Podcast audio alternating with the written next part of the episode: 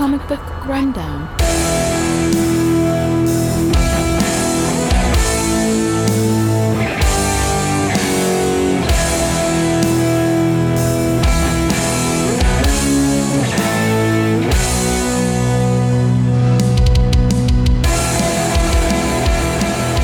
Welcome back to Comic Book Rundown. I'm your host Joe, and with me today is my co-host Ron. Hey everybody! We are on the fifth issue of this six-gun story arc, issue number sixteen. Yeah. Yeah. Yeah. Yep. Yep. Uh, whatever. yeah. Uh, 16. you know what's gonna be great for the last one? I can say the final issue, and I know that one's seventeen. See, you I should- have to say 17. You can just say the final issue of the story arc. Exactly. Uh, But that's not this one. nope. We, uh, if you want to check out our previous covers, check out our last uh, four issues. Episodes. Whatever. Look, it's been a long week. Yeah. So this issue starts out um, years prior. This it actually says this is taken. This starts years uh, between the assassination of General Hume and his resurrection uh, that we saw in the first volume, and we see uh, Paul and Becky, a very young Becky, like I don't know, six, seven, Yeah. Uh, running around with a um, divining rod, you know, of a stick, trying to find Yeah. water, and and she's having fun, whatever, and, and her dad is um, Well, reluctant. she's like, "E- Ez- Ezra told me that I could find water with this. And he's like, well, why don't you rustle me up some whiskey too? Yeah. And he's he reluctantly goes back into the house, and I think the gun might have been calling to him, um, in a way. So he goes over there and he opens it up, and he grabs it, and he sees the vision of older Becky, the the Becky we know. And so they they start to have a conversation. They actually are talking to each other. And Becky is really like confused. She doesn't know how he's here since he's dead. And her Paul says like this gun is has more gifts than you can imagine, but I'm not actually with you right now, child. I you know, I really I wish I could be. But like you are out there at a very young age and it's I'm doing everything I can to prevent this life for you, but But I know no matter what I do, it won't happen. correct. Um, I, I really like how um, the the vision side of them shows up almost like TV static. with the the spikes and everything and, Yeah. and the waves through it's really it's a really cool design and especially when like you know um because it jumps from paul seeing we'll say tv becky and then becky seeing tv paul and Yeah. it's I, I like i did like that so it's not like um We're, we're and because they're they're times at the they're sh- they're a red uh color a, a red um tint. tint. There that's what i was looking for. Thank you. You know who is the vision and, and what time you're actually in which is which is really cool. But paul basically tells her is like look you need to uh, you're never gonna be safe now that the gun is attached to you. And you you need to protect yourself you know the that gunslinger you look for isn't gonna protect you. The sword of abraham isn't gonna protect you. And he says, Like- especially them. Don't trust them. yeah. Don't trust And- anybody. the you know the temptation to use the true power of those guns is too great. Um, and now you yeah you you can't trust anybody else. And becky starts questioning she's like but weren't you one of them? Weren't you part of that order? And he's like yeah not any, i wasn't i'm not anymore. I, I wasn't for a long time and there was a reason i didn't stay once i found uh, the gun and then he tells them this this little scene's like you know, I'm I'm gonna miss you, girl. You're right here with me, growing up right before my eyes, and all I can think about is how much I'm I'm already missing you. It's like, whew, that's that's heavy. Yeah. So we go back to Gord, and he is uh, having lunch, dinner. I don't know, some some beans from that his wife made as he's watching his kids run around the yard. But he knows it's all a lie. Yep. He's like he. He's he- like, he- these beans came out of a can. He's like, and I know because there's no measure of your actual beans in here. and there's no way they could compare.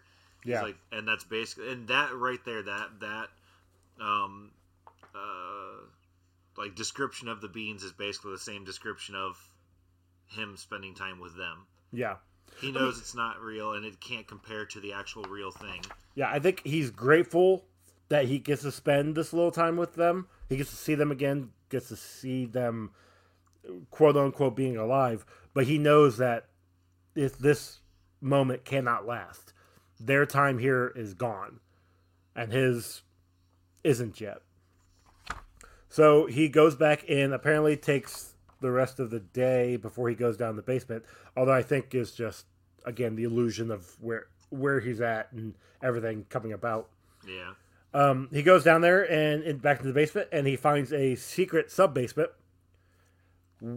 to where this order, this little secret society is is having. It, he's having a- vision of when his family died, and we see General Hume with Widow Hume.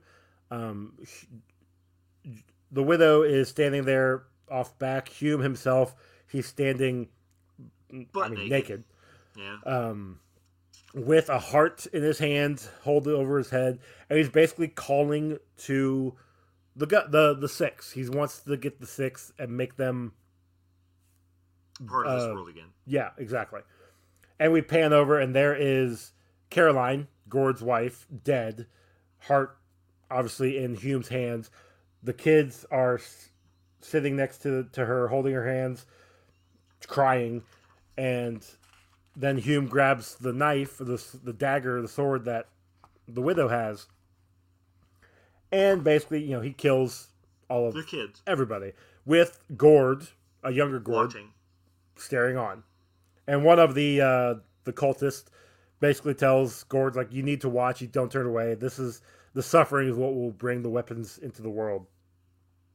And this was I'm not going to say too much for our Gord. I think it was just it was one of those things where he he lives with it daily, but he to actually see it play out again, I think is what shook Hit him. Yeah. Oh yeah. Yeah. Uh, and then we get Hood coming back, and it's like, oh yeah, this is this place is full of memories, some beautiful, some cruel, and he's basically But I would have spared you that. yeah, he, he's he's tempting. He's still trying to tempt Gord to do his whim, Yeah. and this is where Gord's like, yeah, but I do remember everything. You yeah, you're trying to spare me? Well, no, I remember all of it. I want to see what happens next, and then we get a panel of uh, the younger Gord coming up and killing Hood. Everybody in the house, pretty much. And then yeah, just from that point on, I think in the next issue they'll talk about it. But um from that point on, he goes and hunts down everybody in that room and kills them one one by one. Um except the general Yeah. and Mrs. Hume. Um but this um we see that Gord has a bigger tie to the guns than what like he gave an indication of that in uh, the last when we first met him in in volume two, one, two, whatever it was, volume one. Um, but this is an actual like, okay, now we know he is tied to these guns. So he goes down there and he is he grabs all of the guns because that's the whole the the books covering the six Yeah. and this is the whole point of him coming to back to this this plantation was to find these these books Yeah.